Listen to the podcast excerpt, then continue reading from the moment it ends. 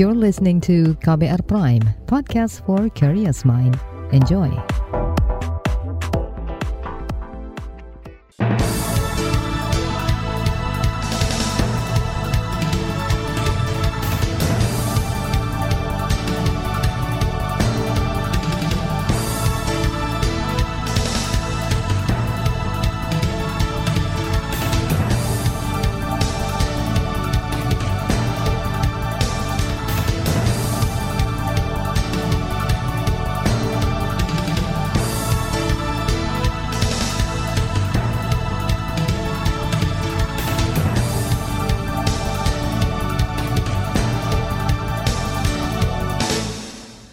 Selamat pagi saudara, senang sekali kami bisa menjumpai Anda kembali melalui program Buletin Pagi edisi Rabu 27 April 2022.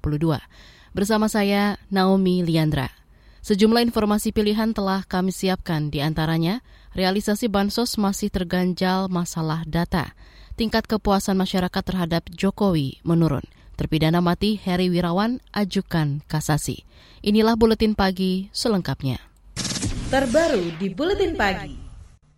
Saudara, realisasi penyaluran bantuan langsung tunai BLT minyak goreng diklaim mencapai 98 persen atau sekitar 18,9 juta dari target 20,5 juta war keluarga. Presiden Joko Widodo meminta jajarannya segera menuntaskan target tersebut. Dalam beberapa kesempatan, Jokowi ikut membagikan BLT ke warga penerima. Ia berpesan agar bantuan digunakan sesuai tujuan. Eh, Bapak Ibu sekalian yang saya hormati, tolong disampaikan kepada para penerima bahwa BLT minyak goreng ini betul-betul digunakan sesuai yang telah diarahkan oleh Menteri Sosial, baik itu untuk beli minyak goreng maupun sembako, tapi jangan dipakai untuk beli pulsa. Itu tadi Presiden Joko Widodo. Sebelumnya Menteri Sosial Tri Risma hari ini memastikan penyaluran BLT minyak akan selesai pada 28 April atau tiga hari sebelum Lebaran. Percepatan pemberian uang tunai sebesar Rp300.000 ini diharapkan bisa mendongkrak daya beli masyarakat. Kisah sukses capaian BLT minyak goreng tak diikuti oleh bantuan sosial lain. Realisasi penyalurannya masih jauh dari harapan sebagaimana terlihat dari data Kementerian Sosial per 25 April 2022. Bansos yang masuk program pemulihan ekonomi nasional misalnya tercatat baru mencapai 12 persen atau sebesar 53 triliun dari pagu anggaran 455 triliun rupiah. Adapun realisasi untuk jaring pengaman sosial baru terpakai sebanyak 45 triliun untuk program Keluarga Harapan, BLT Dana Desa, bantuan warung dan nelayan serta kartu prakerja. Dalam keterangan tertulis Dirjen Perlindungan dan Jaminan Sosial PP Nazarudin menargetkan penyaluran bansos tersebut mencapai minimal 50 persen pada akhir Agustus mendatang. Kata dia, sinkronisasi data masih jadi kendala. Selain itu, ada evaluasi terkait perubahan program. Saudara, problem klasik soal data menyulitkan penyaluran bansos hingga ke masyarakat penerima di daerah. Di Aceh misalnya, PT Pos Indonesia harus mengupayakan berbagai terobosan agar bantuan sampai ke warga yang berhak. Eksekutif General Manager PT Pos Indonesia Banda Aceh, Fendi Anjasmara. Jadi yang belum salurkan itu ada beberapa KPMT yang meninggal dunia, ada yang pindah domisili. Itu yang pindah itu masih kami beri kesempatan untuk bisa mengambil di kantor pos. Kami membayarkannya ada tiga cara ya. Pertama kami bayarkan itu di komunitas. Beberapa daerah itu yang jauh-jauh itu kami datangi. Yang kedua mengambil di kantor pos terdekat. Nah yang ketiga kami antar langsung. Di Kota Bogor, Jawa Barat masih bansos belum tersalurkan ke warga yang membutuhkan. Ini terungkap saat Menko Bidang Pembangunan Manusia dan Kebudayaan Muhajir Effendi berkunjung ke Kampung Bongol, Bogor Tengah pekan lalu. Padahal daerah tersebut termasuk wilayah dengan kemiskinan ekstrim. Selain data, prosedur yang berbelit juga masih jadi ganjalan percepatan penyaluran bansos. Ketiadaan sistem yang adaptif membuat capaian bansos tak optimal. Analis anggaran ahli media Ditjen Anggaran Kementerian Keuangan Ahmad Irsan. Kedua memang saya sepakat juga dalam hal ini, kita memang saat ini belum punya Pak, sistem perlindungan sosial yang adaptif. Dalam ah. arti ketika krisis dia tinggal diklik langsung diaktifasi. Langsung Padahal kita tahu di birokrasi di ketatanegaraan itu kadang masalahnya bukan di substansi tapi di penyusunan regulasi yang text time gitu ya. Ahmad menambahkan reformasi struktural harus segera dilakukan dengan berbagai cara agar bantuan cepat dan tepat sasaran. Kata dia, birokrasi dan regulasi juga mesti disederhanakan sehingga pembenahan internal bisa berjalan. Dampak yang diharapkan dari bansos adalah mendongkrak daya beli masyarakat sekaligus memutar roda ekonomi. Sementara itu, ekonom senior Faisal Basri menyoroti banyak bansos tidak efektif. Pasalnya, data yang digunakan tumpang tindih. Mestinya, kata Faisal, masalah data ini bisa terurai dengan kecanggihan teknologi. Jadi udah tambah aja bansosnya. Jadi nanti isinya bansos minyak goreng, bansos tahu tempe bisa jadi gitu kan.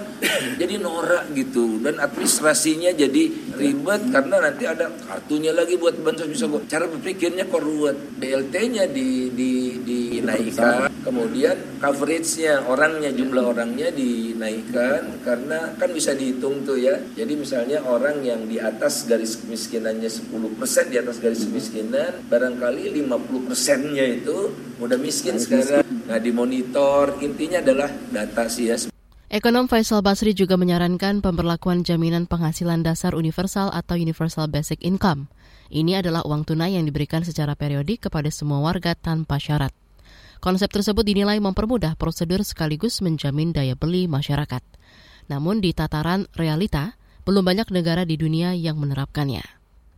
Saudara, tingkat kepuasan masyarakat terhadap Jokowi turun pasca kasus mafia minyak goreng. Selengkapnya tetaplah di Buletin Pagi KBR. You're listening to KBR Pride, podcast for curious mind. Enjoy!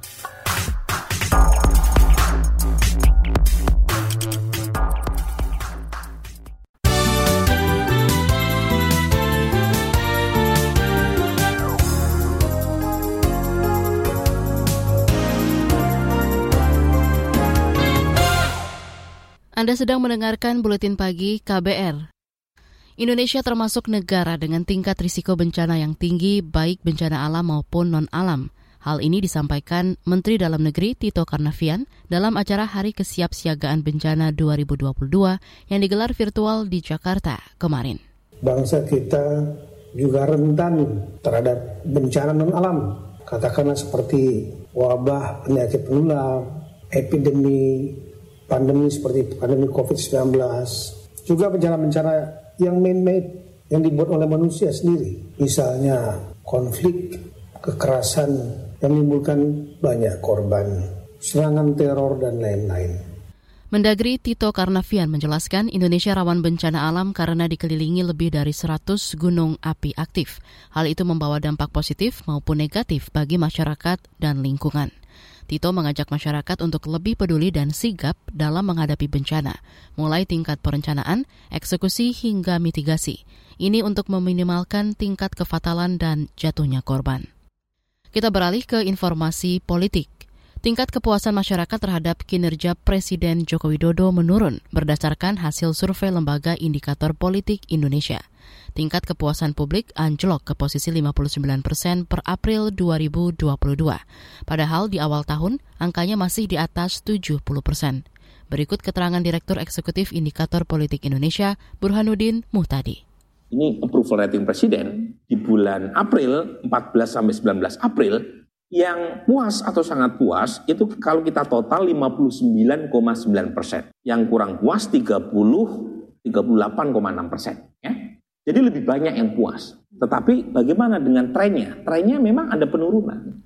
Burhanuddin Muhtadi menambahkan kepuasan publik tertinggi yakni pada Januari karena pemerintah berhasil menangani pandemi COVID-19. Sementara pada Maret hingga April, kepuasan menurun lantaran harga bahan pokok terus melambung, terutama terkait kelangkaan dan adanya kasus mafia minyak goreng. Beralih ke informasi ekonomi. Saudara, hampir seluruh harga komoditas pangan utama melonjak pada H-7 Lebaran. Menurut juri bicara Ikatan Pedagang Pasar Indonesia IKP, Muhammad Ainun Najib, hal ini dipicu kenaikan permintaan menjelang Idul Fitri. Yang pertama, fase kedua ini data kita ya, itu sebesar 25 persen eh, terjadi kenaikan. Salah satunya 11 bahan pokok itu ada minyak goreng, daging, gula, bawang merah, bawang putih, hampir-hampir seluruhnya terjadi kenaikan, Mas. Juri bicara IKP Ainun Najib berharap pemerintah memastikan distribusi pasokan bahan pokok tercukupi agar tidak terjadi kelangkaan. Beberapa komoditas yang mengalami kenaikan signifikan di antaranya minyak goreng curah, ayam potong, telur ayam ras, dan daging sapi. Kita ke informasi hukum. Kepolisian menetapkan 30 aparatur sipil negara menjadi tersangka dalam kasus kecurangan seleksi calon ASN tahun 2021. Juri bicara Polri Gatot Repli Handoko mengatakan para pelaku menggunakan modus aplikasi remote access untuk mencurangi proses seleksi di 10 lokasi tes seperti Sulawesi Tengah, Selatan, Barat, dan Tenggara. Di bulan Januari kita mendapatkan uh, informasi dari Kemenpan RB tentang adanya perbuatan curang tentang seleksi CASN tahun 2021. Kemudian dari berawal dari laporan Kemenpan RB tersebut, informasi kita dalami dan di 10 titik lokasi inilah uh, Satgas eh, KKN ASN ini bisa mengungkap kasusnya. Dan dari hasil pemeriksaan bahwa uh, sindikasi ini sudah bermain dari tahun 2018. Sementara itu dalam keterangan resminya Menteri Pan RB Cahyo Kumolo menegaskan akan memecat secara tidak hormat para pelaku yang berasal dari unsur pemerintah. Cahyo memerintahkan jajarannya untuk terus mengawasi ketat rekrutmen CPNS agar tidak ada celah kecurangan. Saudara, DPR memastikan siap menyerahkan bukti-bukti pendukung terkait proses pembentukan Undang-Undang tentang Ibu Kota Negara IKN. Ini terkait proses uji materi Undang-Undang IKN yang bergulir di Mahkamah Konstitusi. Undang-Undang IKN digugat karena dinilai cacat prosedur. Anggota Komisi Hukum DPR Arteria Dahlan memastikan pembahasan RUU IKN sudah melalui berbagai tahapan dan persyaratan matang. Draft itu dari mulai draft pertama, draft inisiasi pemerintah, kemudian draft perbaikan sampai dengan dari hari ke hari akan kita berikan kepada mahkamah. Kita bekerja dengan serius, kita bekerja sehebat-hebatnya, sekuat-kuatnya untuk memastikan bahwa setiap regulasi atau undang-undang yang dibuat oleh DPR ini pastinya memenuhi semua asas penyusunan pembentukan peraturan perundang-undangan. Arteria Dahlan menambahkan DPR menjamin risalah dan dokumen selama proses penyusunan RUU IKN bisa diakses secara terbuka baik oleh pemohon maupun masyarakat umum. Karenanya politikus PDI Perjuangan ini yakin tidak ada prosedur yang dilanggar. Masih terkait hukum, Dirut Pertamina Nike Widiawati dinilai tak kooperatif dalam proses pemeriksaan dugaan pelanggaran kode etik Wakil Ketua KPK Lili Pintauli Siregar. Kasus ini tengah ditangani oleh Dewan Pengawas KPK. Dalam keterangan yang diterima KBR, anggota Dewas KPK Syamsuddin Haris mengatakan klarifikasi kasus tersebut belum tuntas lantaran Nike mangkir untuk kedua kalinya. Syamsuddin menegaskan keterangan Nike penting untuk melengkapi berkas dan bukti dari pihak eksternal. Kita beralih ke berita mancanegara. Sekretaris Jenderal Perserikatan Bangsa-Bangsa PBB Antonio Guterres berkunjung ke Rusia untuk mendesak gencatan senjata segera di Ukraina. Desakan ini dilontarkan Guterres saat bertemu dengan Menteri Luar Negeri Rusia Sergei Lavrov di Moskow kemarin. Dilansir dari Reuters, Guterres mengimbau Ukraina dan Rusia untuk bekerja sama membentuk koridor evakuasi warga sipil dari medan perang sebagai pemenuhan sikap kemanusiaan. Dalam lawatan ini, Guterres diagendakan bertemu dengan Presiden Rusia Vladimir Putin. Setelah itu, Guterres akan bertolak ke Ukraina untuk bertemu dengan Presiden Ukraina Volodymyr Zelensky di Kiev pada Kamis mendatang. Kita beralih ke berita olahraga. Manchester City menang 4-3 atas Real Madrid di leg pertama semifinal Liga Champions di Stadion Etihad Rabu dini hari tadi. Tuan rumah unggul 2-1 di babak pertama lewat gol Kevin De Bruyne di menit kedua dan Gabriel Jesus di menit ke-11. Madrid membalasnya lewat gol Karim Benzema di menit 33. The Citizen memperlebar jarak lewat gol Phil Foden di menit 53 yang kemudian dibalas oleh Vini Junior selang 2 menit kemudian. Gol keempat tuan rumah dicetak Bernardo Silva di menit 74. Kedudukan berubah 4-2. Penalti Karim Benzema di menit 82 tak cukup menyelamatkan Madrid dari kekalahan. Di bagian berikutnya kami hadirkan laporan khas KBR bertajuk Polemik Pemekaran Wilayah di Papua. Tetaplah di Buletin Pagi KBR. You're listening to KBR Pride, podcast for curious mind. Enjoy!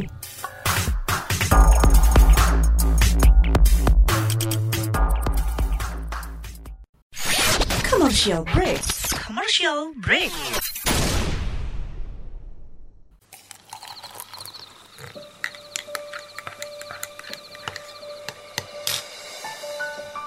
Hai, kamu apa kabar? Masih suka menikmati senja dan kopi? Aku masih ingat kebiasaan kita. Sehabis pulang kerja, selalu mencari tempat untuk sekedar ngobrol dan ngopi. Tapi kadang kita kehabisan bahan obrolan. Aku masih melakukan hal yang sama sampai sekarang tanpa harus takut habis bahan buat ngobrol. Karena aku selalu mendengarkan KBR sore dari Senin sampai Jumat jam 4 sore. Ah, aku rindu. KBR Inspiratif Terpercaya.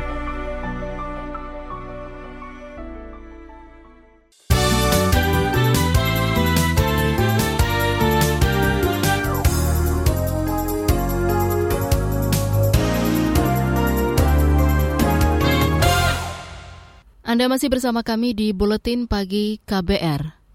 Pembahasan tiga rancangan undang-undang RUU Daerah Otonomi Baru atau DOB di Papua ditargetkan rampung sebelum Juni 2022. Pembahasan RUU dipastikan tetap berjalan di tengah berbagai penolakan yang masih terjadi. Selengkapnya simak laporan khas KBR yang disusun jurnalis Astri Yuwanasari.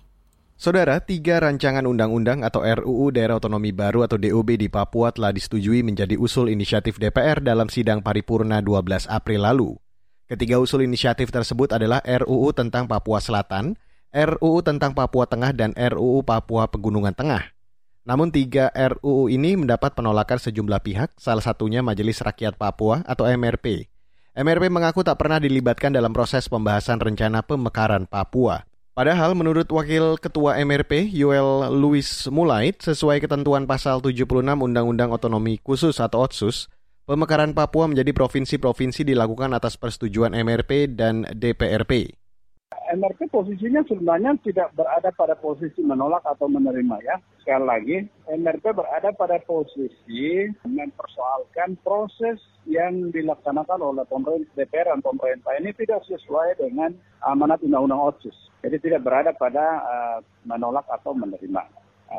Joel Louis Mulait menyatakan MRP telah bertemu pimpinan DPR dan meminta parlemen menangguhkan rencana pembentukan DOB. Sebab menurutnya pemekaran wilayah Papua tak didasari kajian ilmiah serta tanpa aspirasi dari bawah atau masyarakat. Bahkan gelombang aksi demo digelar untuk menolak rencana itu.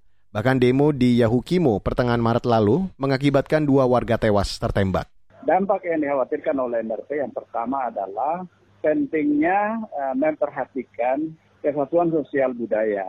Kemudian uh, apa sumber daya manusia orang asli Papua itu sendiri hmm. dan pendapatan asli daerah ya untuk membiayai daerah atau fiskal.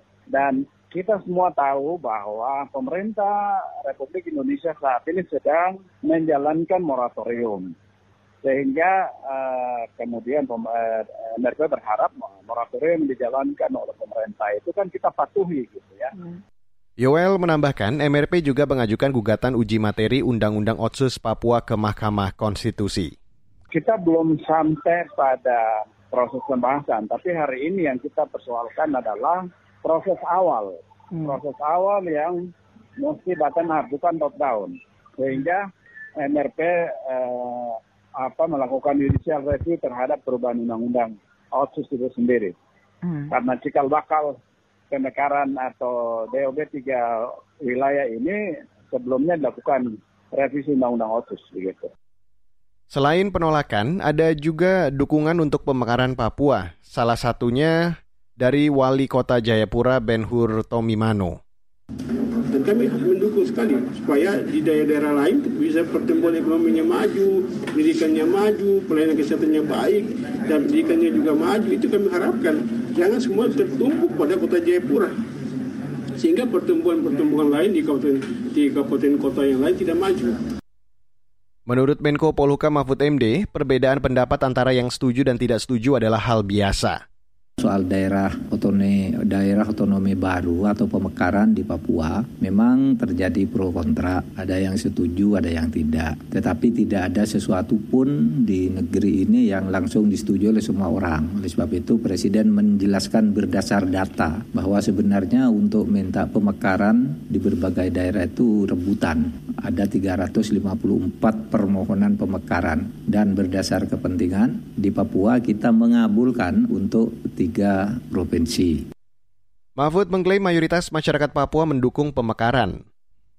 Papua Barat justru minta agar juga dimekarkan. Nah, kalau ada yang setuju tidak setuju ya biasa. Eh, hasil survei yang dilakukan oleh lembaga kepresidenan itu malah 82 persen rakyat Papua itu memang minta eh, apa eh, mer, apa namanya eh, pemekaran itu minta mekar gitu. Meski begitu, Mahfud menegaskan pemerintah menghormati proses uji materi Undang-Undang Otsus Papua yang kini diajukan oleh MRP ke MK. Undang-Undang Otsus, undang-undangnya sudah jalan, sudah disahkan, sekarang ada yang menguji uji materi di MK kita hargai proses hukum itu dan kita akan ikuti terus perkembangannya dan tentu saja pada akhirnya akan berujung pada vonis Mahkamah Konstitusi nantinya. Kemarin, Wakil Ketua DPR Sufmi Dasko Ahmad menyatakan akan menunda pembahasan pemekaran provinsi di Papua. Ia mengklaim hal itu menindaklanjuti usulan MRP soal permintaan penundaan sampai ada putusan uji materi dari MK. Selain itu, hingga kini surat presiden soal pembahasan pemekaran juga belum diserahkan ke DPR. Demikian laporan khas KBR, saya Reski Mesanto. Informasi dari berbagai daerah akan hadir usai jeda. Tetaplah bersama Buletin Pagi KBR. You're listening to KBR Pride, podcast for curious mind. Enjoy!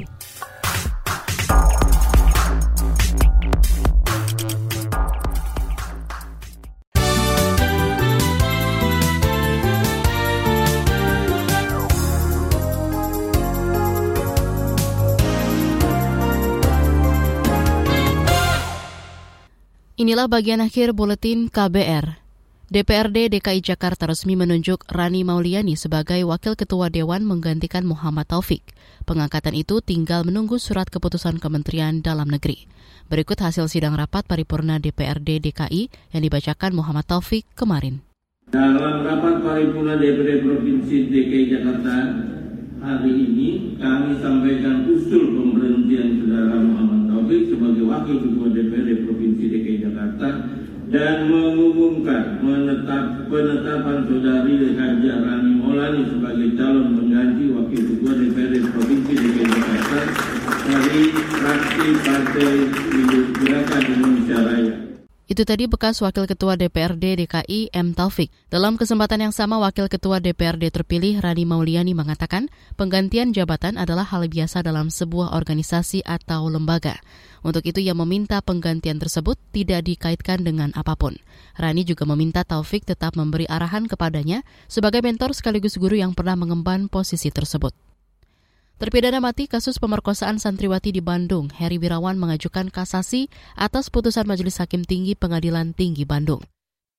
Langkah hukum itu disampaikan kuasa hukum terpidana Ira Mambo setelah menerima salinan putusan pengadilan. Dalam keterangannya, Ira mengklaim sudah berkoordinasi dengan Heri yang saat ini berada di rumah tahanan negara kelas 1 Bandung. Materi kasasi yang akan diajukan ke Mahkamah Agung saat ini masih dalam proses pengkajian.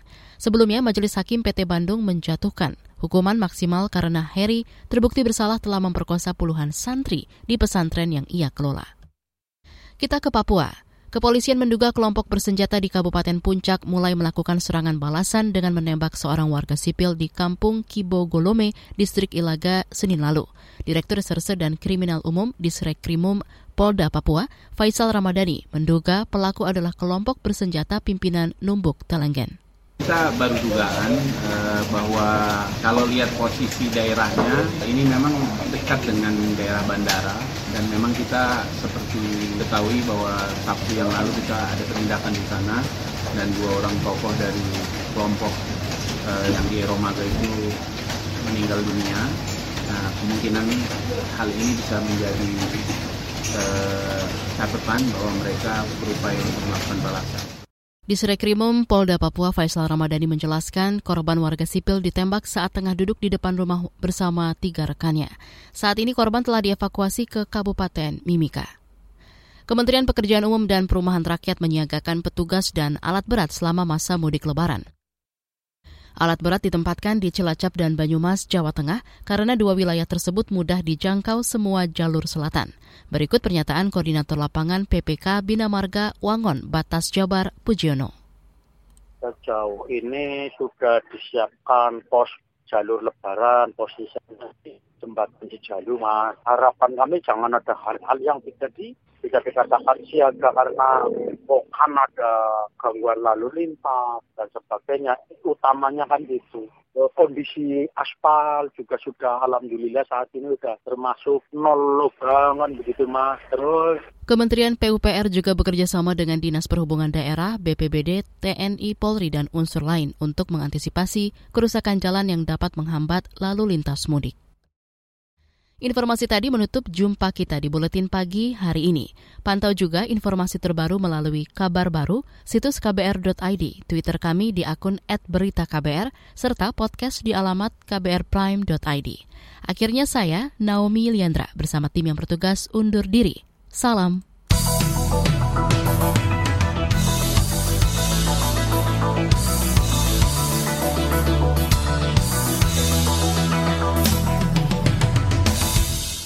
KBR Prime, cara asik mendengar berita. KBR Prime, podcast for curious mind.